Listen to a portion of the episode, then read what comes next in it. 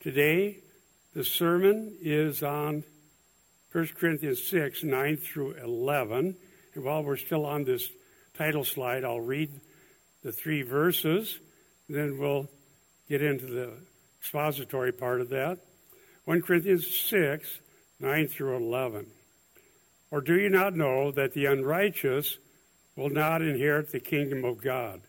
Do not be deceived, neither the sexual, sexually immoral, nor idolaters, nor adulterers, nor men who practice homosexuality, nor thieves, nor the greedy, nor drunkards, nor revilers, nor swindlers will inherit the kingdom of God. And such were some of you. But you were washed, you were sanctified, you were justified in the name of the Lord Jesus Christ and by the Spirit of our God. Let's pray. Thank you, Lord, that you have given us both warning and hope. And may we preach the gospel as we go through life and be reminded that you do change us.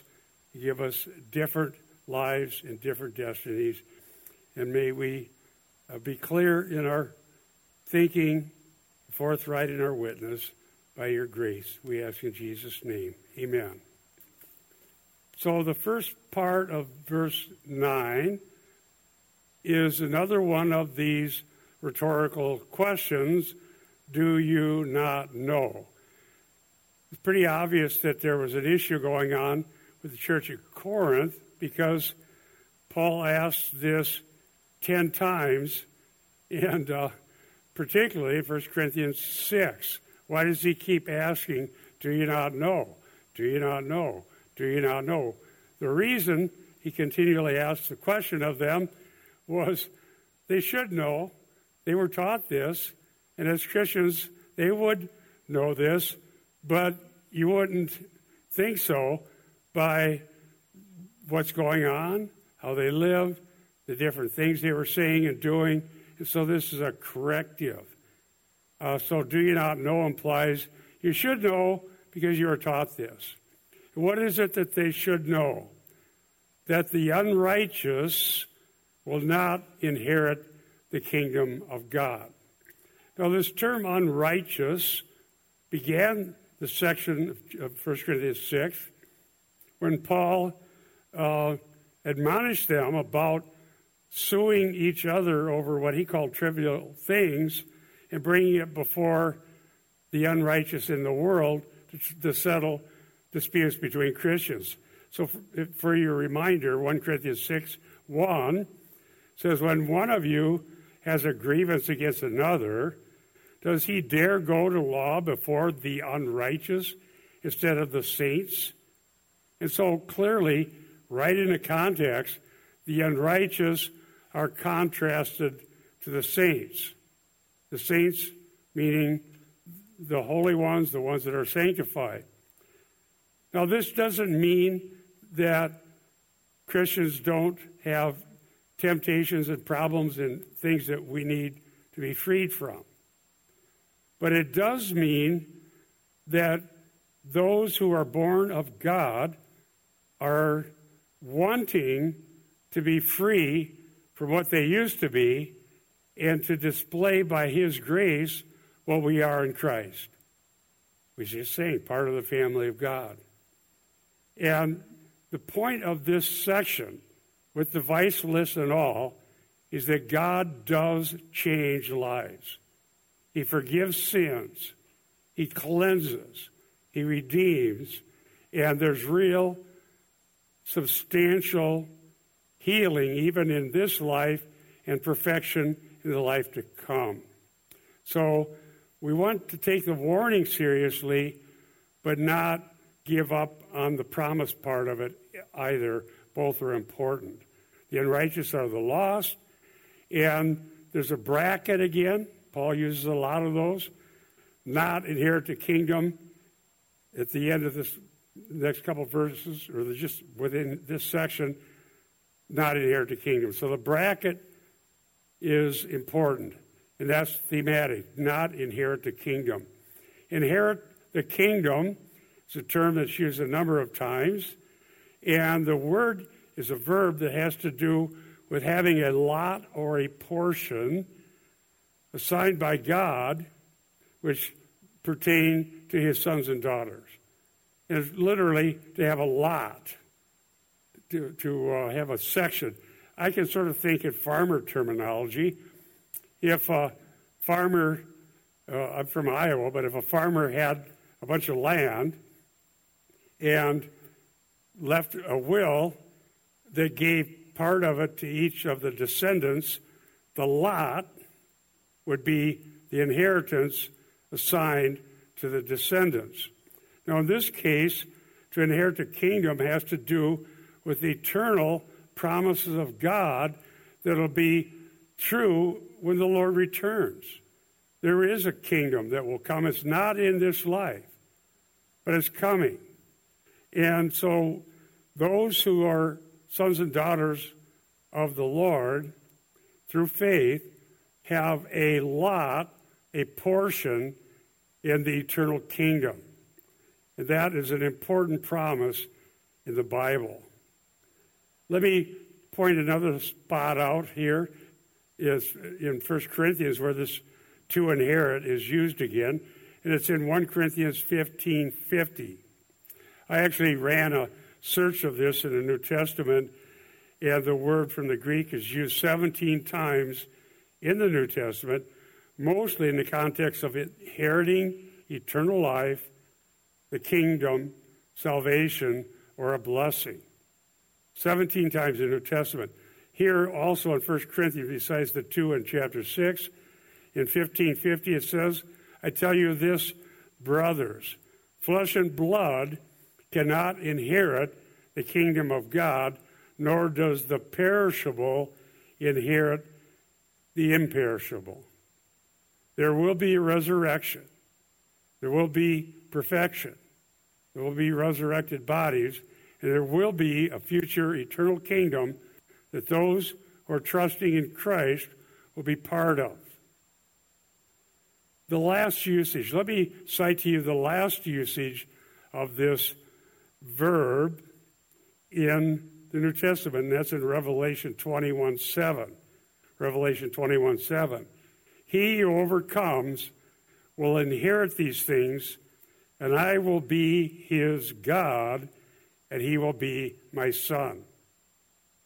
And so that is where it ends in Revelation 21 a relationship, eternal life, new life, a portion assigned to the people who are serving him and believing in him. Why emphasize this? Well, the reason we emphasize it is that it's something that's attacked continually in the world we live in. And the prevailing winds of the culture say if you don't get to do or be whatever you feel like now without any kind of restraint, then that's injustice. And don't listen to those Christians with their sweet by and by, whatever. They're just trying to take advantage of you. Nothing can be further from the truth. If you believe the gospel, you know nothing in this world is worth forfeiting our eternal inheritance.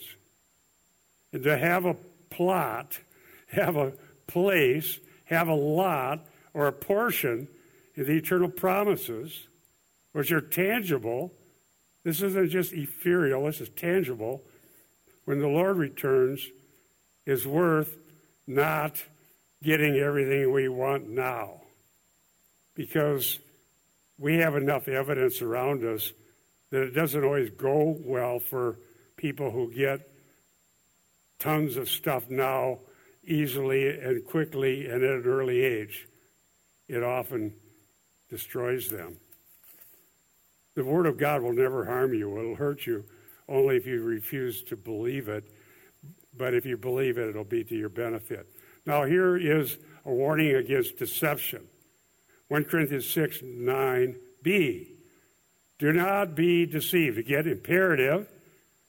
Do not be deceived. Neither the sexually immoral, nor idolaters, nor adulterers, nor men who practice homosexuality. This is the beginning. We'll continue in the next um, section with this vice list. And some of these specific things common throughout world history and things that Christians are delivered from. We come from any sort of background, and it's not saying that Christians are perfect, but as I've said many times, God delivers us from our enemies, not our friends. And one of the worst things that can happen is if we just cave into the culture and say, this is the way it has to be, and if I don't get full blown opportunity to do everything I feel like doing, and say, that's it, that's me, what are we being delivered from? We're being delivered from things that are not God's will and that would destroy us, uh, and we need to be free. Now, let me talk about the warning um, and the difference of, that it makes to be in a relationship with God and be a child of the King. I'm glad they're sing that. The warning is about doing the same evils as the unbelievers who have no lot or place in God's promises and kingdom. Believers are children of the King who see these things as enemies to our souls and have cried out to God for forgiveness and freedom. God delivers us from our enemies, not our friends. That's just a real easy way to remember it. He delivers us from things that are out there to destroy us and changes us by His grace. Others have asked this question if these warnings are real, then doesn't that imply that believers are not really secure? They're not all they're not really already children of the king and assured of eternal life.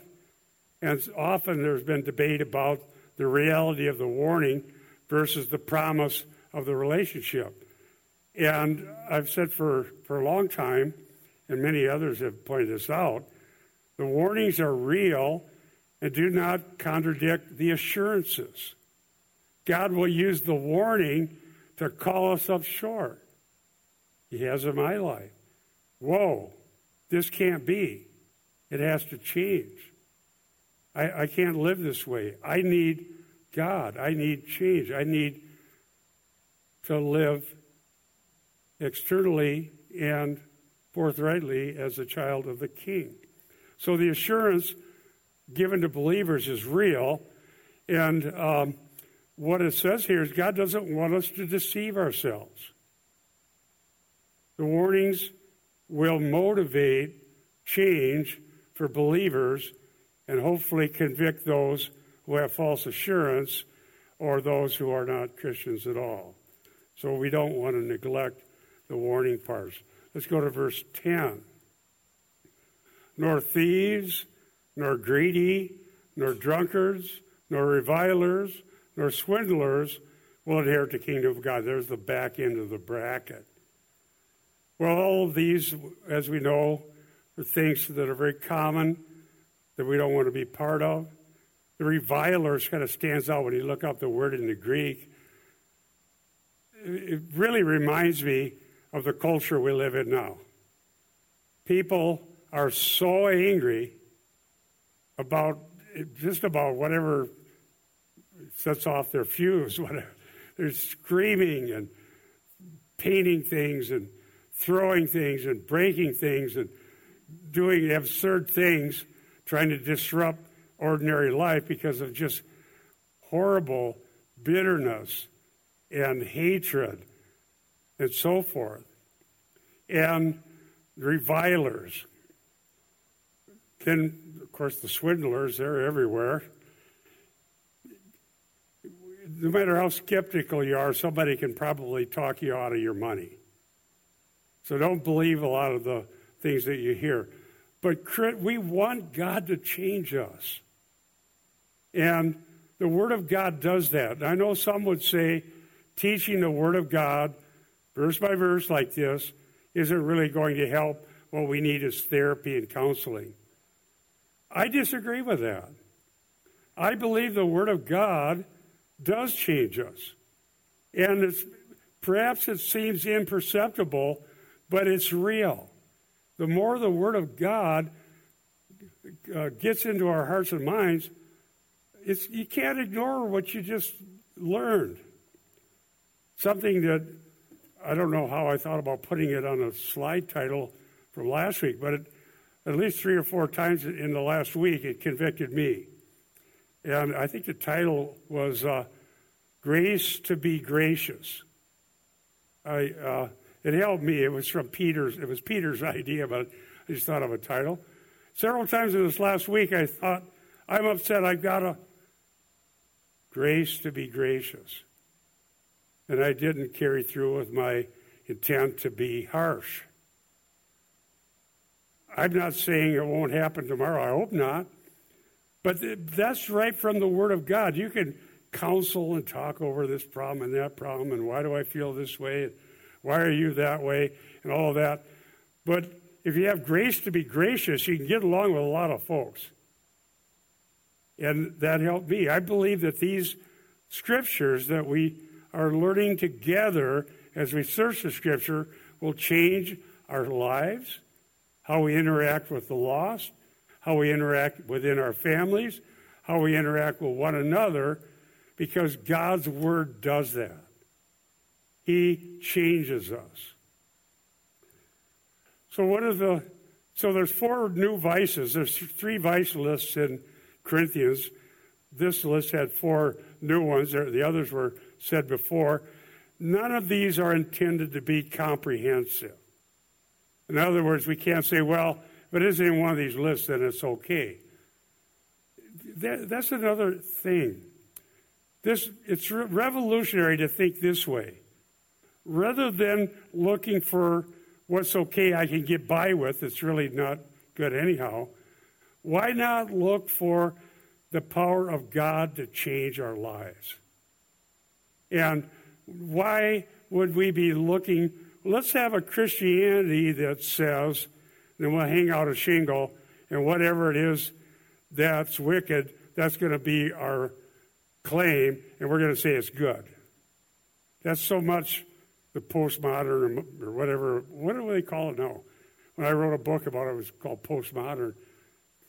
We want to be free and we want to be different. We don't want to get to do whatever we want and harm ourselves and our families. We want God to change us. And it's not never abusive for the Word of God to give us the promise that God forgives sins, God changes lives, God redeems, and we are new creatures in Christ if we turn to Him. And that's the point. And those who rail against that don't even understand the gospel at all. Let me show you something that indicates this is not a comprehensive list. In a similar list in Galatians 5:21, let me read that. Envying, drunkenness, carousing, and then it says, and things like these, of which I forewarn you, just as I have forewarned you, that those who practice such things will not inherit the kingdom of God. Do we want kingdom now my own little kingdom where everything goes the way I want? Or we, do we believe that inherit, inheriting the kingdom, the forgiveness of sins, that these eternal promises are real and that a time will come when we'll be so joyful with the Lord, redeemed and perfected in our glorified bodies however that works out for all eternity, including the millennial kingdom and so on, that we will be so thankful we didn't listen to the world. So thankful we didn't think, man, if I could have just, uh, whatever it is we think woulda, coulda, shoulda, should have got that lottery ticket and won it, and they have a billion dollars honestly, uh, whatever it is, By the way, you're just paying taxes. Did you know that? When you buy lottery tickets, you're paying taxes. Well, whatever the case, it's not the the hope is to be conformed to the image of Christ and have eternal inheritance. So that is the Christian hope. Let's go to verse 11. Here we have it laid right out for us changed lives. And this is what the Lord says about the flock there in Corinth, despite all the problems. And such were some of you, 611, but you were washed, you were sanctified, you were justified. In the name of the Lord Jesus Christ by the Spirit of our God. But, very powerful statement, strong adversative in the Greek. Changed, really, not just wishful thinking, not just some idea, well, I'm better than you because I'm religious. No, really changed, washed, some would say is baptized, but that's a, maybe an allusion to baptism, but that would be a different word that he would use. It means to be washed from your sins. I'll talk about that when we have an application from John. So, wash, uh, depending on your denomination, some people find baptism everywhere. And uh, because they believe in baptismal regeneration, I don't believe in that. I believe that when we're baptized, we're burying the old man, reminding ourselves what God did and why we're not in Egypt, figuratively, and how we came out and how we're a new people. But here it means cleansing, a washing that takes away the filth. Sanctified means made holy. The, by the way, the three Greek words, apoluo, sanctified hagiadzo, justified diak, dikaiao. So one has to do with wash, the other with made holy, the other is made right before the holy judge of the whole universe. What an amazing statement about how God takes us, having nothing going for us, and changing us, and making us children of the King with an eternal inheritance. One of the things that I, saw happen in uh, since I became a Christian over 50 years ago, the little churches where we went, where we were married and so on, sang very simple songs like the last one we sang. A lot of them. And a lot of them had to do with hope in heaven. And then the critics came along and said, Well, you, you know what? You're just a little dumpy church on the wrong side of the tracks if you're old enough and rural enough. You remember that statement. And then uh, now we're sophisticated. We've got mega churches. We've got massive institutions. We have counselors. We have everything you could ever want. And we're successful as anybody else. And we're powerful. We've got all this. No more of this sweet by and by nonsense. We want kingdom now. We want, yeah, well, we want everybody to look at us and be envious about what we have. And that, I think, is very tragic because Christ and his apostles were the ones who talk about inheriting eternal life. It's not ever unworthy to hope for eternal life to know that whatever we do have or don't have now is nothing compared to the promises that God's made for us. And I don't apologize for singing about, although I can't sing and then preach too. So, in general, we sing about child of the King, hope in heaven, because that's exactly what God promises. And this change is real people that never could have been different, never could have got, gotten off of what they were on and away from what they were doing, have been changed. God the Father, this is a Trinitarian redemption here. Uh, I was tempted to make the slide Trinitarian changed lives. God the Father made sinners heirs of the kingdom through Christ and the Holy Spirit. So there's a, a very uh, striking, how would you say it, uh, structure to this in the Greek. There's three strong adversatives. Uh, but is actually there each time. The strong adversative, alla, but you were washed, but you were sanctified, but you were justified. These aorist verbs are in the passive, and it means God did it, and He did it at a point of time. When you're converted, you are changed, washed, sanctified, justified. Washed, sanctified, justified.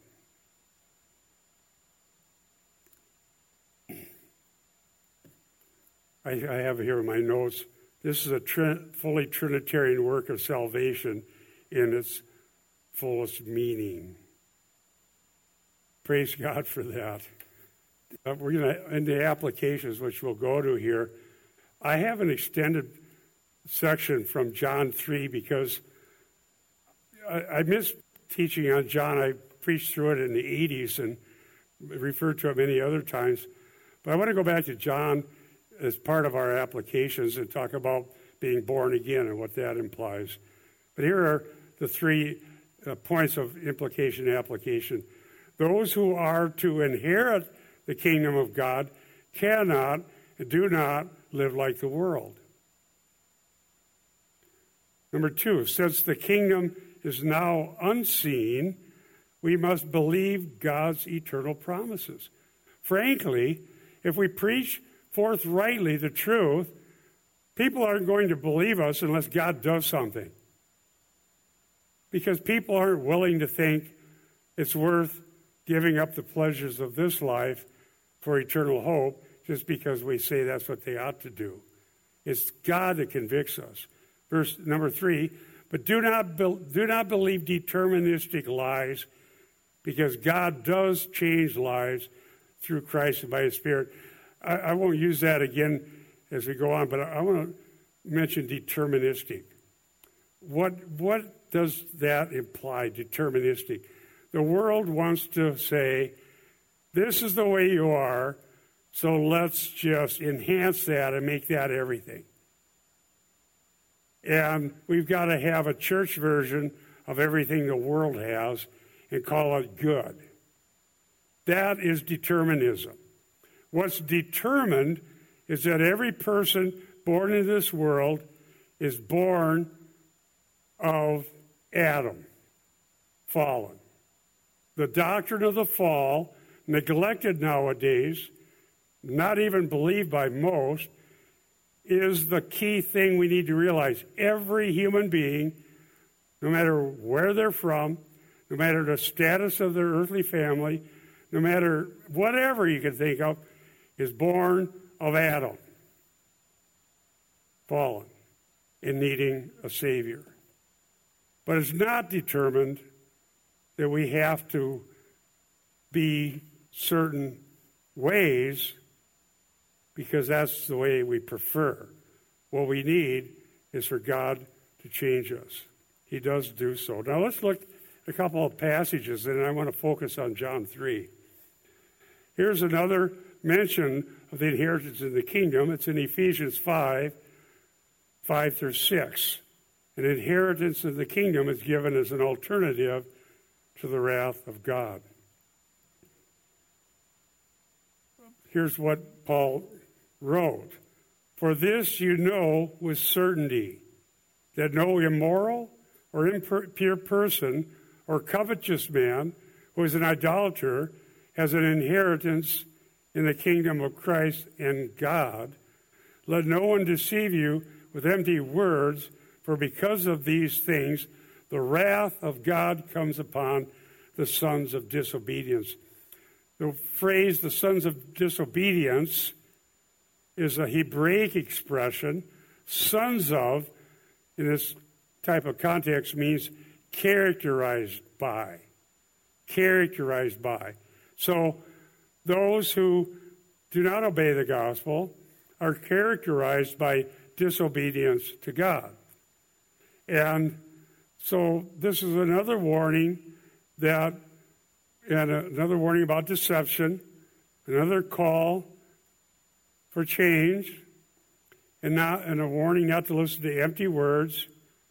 It's so sad. A couple of us are having a conversation before Sunday school started that the educational, Christian educational institutions in our country, and I'm not familiar with everything around the world, but I certainly know what's going on here, and even where I've been educated, have jettisoned clear expository teaching, the, the basics of sound doctrine, the truths of the scripture, in order to embrace the larger culture so that there can be a Christianized version of everything the world believes. Eric and I met under, at a time when he was asked me to meet him at the seminary where this was coming in. And the guy that we were concerned about is now an atheist who had been teaching theology at a Baptist seminary. So the fact is that it's hard to know where to send somebody if they wanted to be trained for the ministry.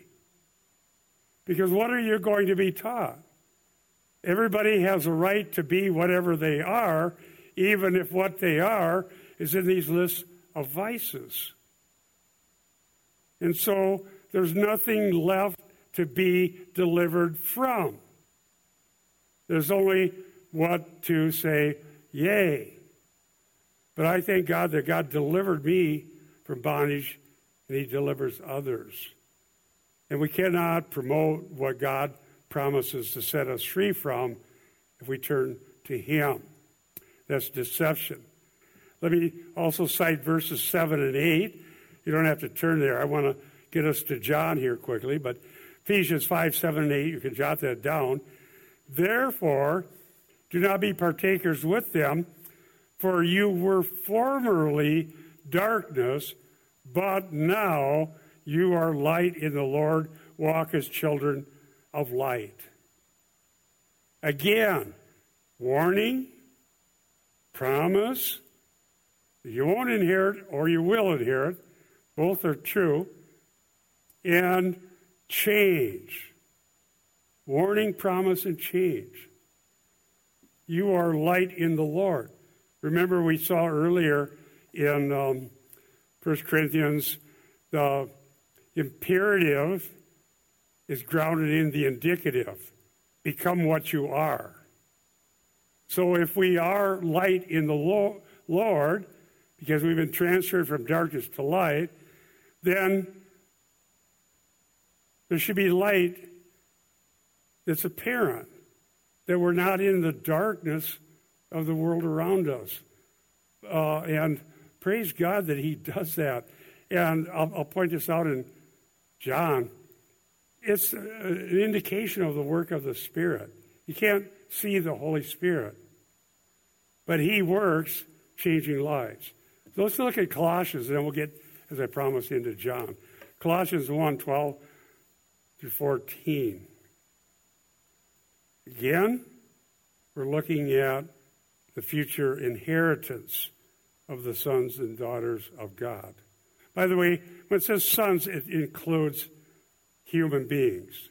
It's the way the Bible is talking. We're not excluded based on gender, but based on whether or not we have a relationship with God. Colossians 1 12 through 14. Giving thanks to the Father who has qualified us to share in the inheritance of the saints in light. For he rescued us from the domain of darkness and transferred us into the kingdom of his beloved Son, in whom we have redemption, the forgiveness of sins. the forgiveness of sins. Giving thanks, primarily in the Bible, is about blessing God and thanking Him for His mighty deeds. You can read so many Psalms where it's, stated that way. Blessed be God and what He did. He delivered us, He set us free. So the feasts are reminders of what God did to make a people, a, a people that were slaves, and to bring them out, bring them to Himself through many mighty deeds to reveal Himself. The mighty deed that God did, that we proclaim, is He sent Jesus Christ, eternal God, second person of the Trinity, who created all things out of nothing. And this mighty deed in Christ is that he came into our world, the very creator came into the created world, born of a virgin, miraculously, as promised in Scripture, and fulfilled in real history. And he lived a sinless life. His mighty deeds demonstrate his deity. Jesus did things no one else has done or will do. Don't get that wrong. We talked about that last week Sunday school we saw video. There are a lot of people saying he came to show us what we can do. No, the Bible claims he did what we couldn't do. And that he's unique and all powerful. And frankly, the mighty deeds of God the Son convince us to believe in God the Son, not believe in human potential. Okay? He, and so this one, the sinless one, is the only one ever in all of history to predict his own death, burial, resurrection, and accomplish it before witnesses. And the resurrected Christ, who died for sins once for all, appeared to many witnesses. And he bodily ascended to heaven in fulfillment of Psalm 110 and verse 1. He reigns at the right hand of God, and he ever lives to make intercession for us. We pray to him, and he hears us, and he answers us. And the gospel is about believing in the Lord Jesus Christ, turning to him. I'm not saying by these passages and preaching them that this means if we have religion, then you can probably be a better person, whether true or not. I'm saying that what we need is redemption. We need to be rescued. We need to be transferred from darkness to light. And this is what it's about.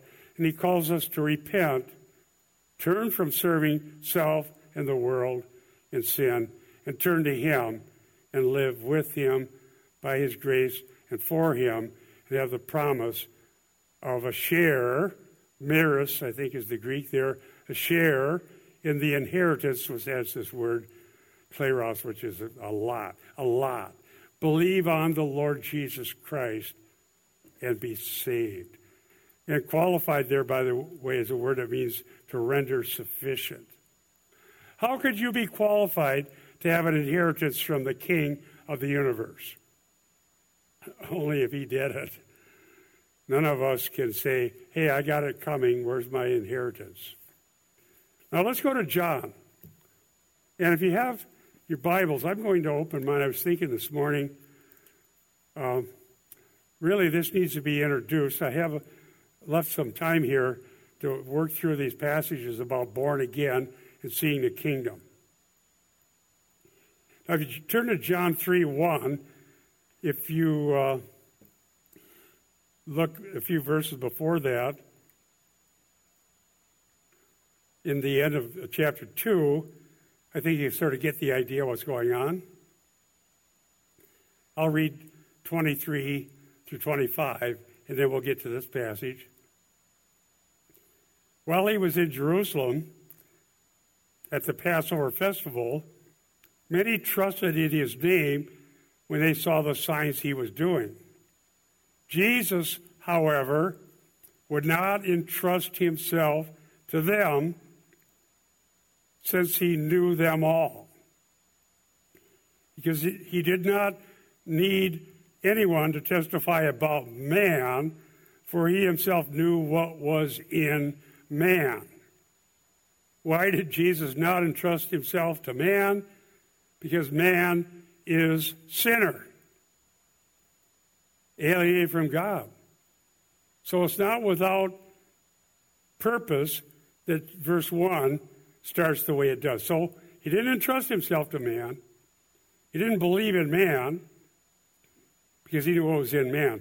Now let's go to chapter 3 and verse 1. Now there was a man, you look at it in the Greek, it just it really catches you, anthropos. I don't trust man, there's a man. And this one was a religious man, a trained man, a prominent man. Let's read on. Now, there was a man of the Pharisees named Nicodemus, a ruler of the Jews. This man came to Jesus by night and said to him, Rabbi, we, notice the plural, we, know that you are a teacher come from God, for no one can do these signs that you do unless God is with you. Jesus answered him, Truly, truly, I say to you, unless one is born again, he cannot see the kingdom of God. Now, as you read this, if you just think about this, we're familiar with all these passages if we've been reading the Bible. Well, wouldn't that be startling? He comes sort of trying to flatter Jesus. You must be a teacher from God. Why did he come by night? Some think in, in the cloak of darkness, but in John, night is generally kind of an ominous thing. It makes us think, I don't know what's going on with this Nicodemus. But he says, Truly, truly, I say to you, you cannot, unless one is born again, cannot see the kingdom of God. So that's our topic. How do you have an inheritance in the kingdom? Cannot, literally, the Greek, udunamai, means without power. You don't have the power to see it. You're powerless. You won't see the kingdom of God. One scholar says uh, about this born again, he's, uh, Dr. Klink says this the adverb means both again and from above. So he translates it born anew. Some of your translations have born again, others have born from above. Both would be correct, but it means born anew. Something has to radically change. The true need, this is my statement, is for the transformation, for transformation by a work of God that is truly supernatural. This is not the need for a self improvement program. Even Nicodemus, with his pedigree and training, could not make himself qualified for the kingdom. Now, the reader of John would already think there's something wrong because he wasn't entrusting himself to man, there came a man. This was a religious man, a trained man, distinguished man, and a lost man. And he needed something. And so Jesus said, unless one is born new, cannot see the kingdom of God. John 3 4 through 5. Nicodemus said to him, How can a man be born when he is old? Can he enter a second time into his mother, mother's womb and be born? Let me stop right there. Obviously, he is throwing this out probably in a mocking way. It's not that either Jesus uh, or Nicodemus doesn't know about human birth. So he throws that out. What kind of a thing are you saying? You're going to go back and be born? It's, that's absurd. So it's probably mockery or rebuke to Jesus. Jesus answered, Truly, truly, the Greek is amen, amen. I say to you, unless one is born of water and the Spirit, he cannot enter the kingdom. Last time, cannot see the kingdom, cannot enter the kingdom. Now I'm going to share with you. Eric called me this week, and I'm, I had this in mind, and I remember him talking about this. I think there's a better reading, and I'll share it with you, that has has a number of, of scholars have pointed this out, and Eric and I uh, are excited to see this because I think it explains it the best. Many people think born of water is either like a normal natural birth, but Nicodemus knew how people are born. And everybody that would hear this has been born the way people are born. So this is something more than that. Others say water must be baptism. But again, a lot of this is anachronistic. The idea of baptismal regeneration and church sacraments and stuff post dates this discussion. Okay? So I don't think that's a good answer, although it might be alluded to. The water is probably something different. Water and the Spirit. The, the, the thing that really, I think, brings us out is this ap, or appositional, which means saying it two ways water, the Spirit. He cannot enter the kingdom. Now, you can be turning here to Ezekiel 36, 25 to 27. And I hope to make a case that because, uh, go ahead and turn to, if you have, if you want to do that, Ezekiel 36, 25 to 27, and I'll read from there. Nicodemus was a ruler. He was educated.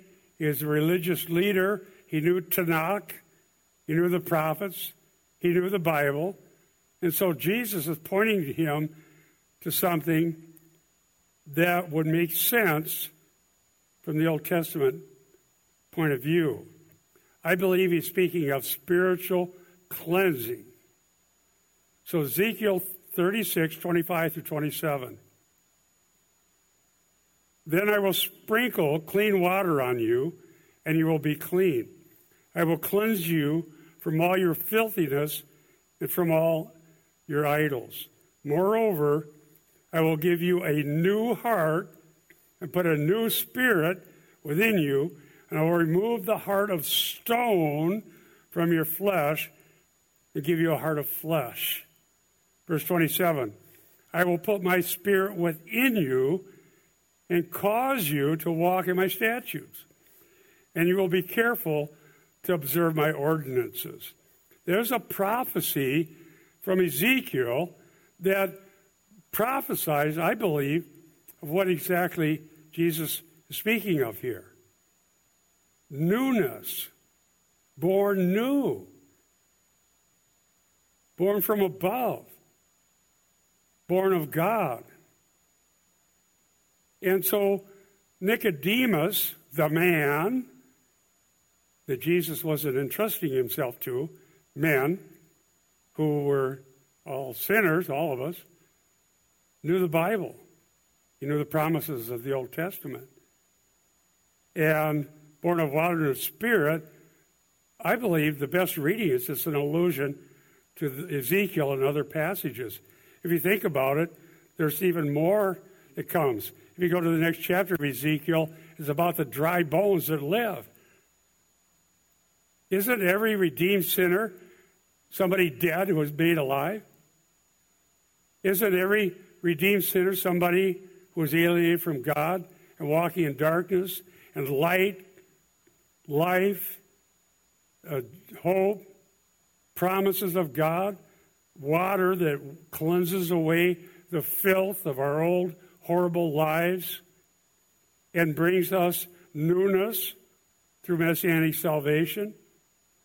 a, a couple scholars, if you're interested. D.A. Carson has a good commentary that contains the same uh, reading of the text here, and I think it's uh, the right one. And another man by the name of Edward Klink. And uh, they have some statements that I think are accurate. Let me just cite Carson here. If water equal baptism uh, is so important for entering the kingdom, says Carson, it's surprising that the rest of the discussion never mentions it again.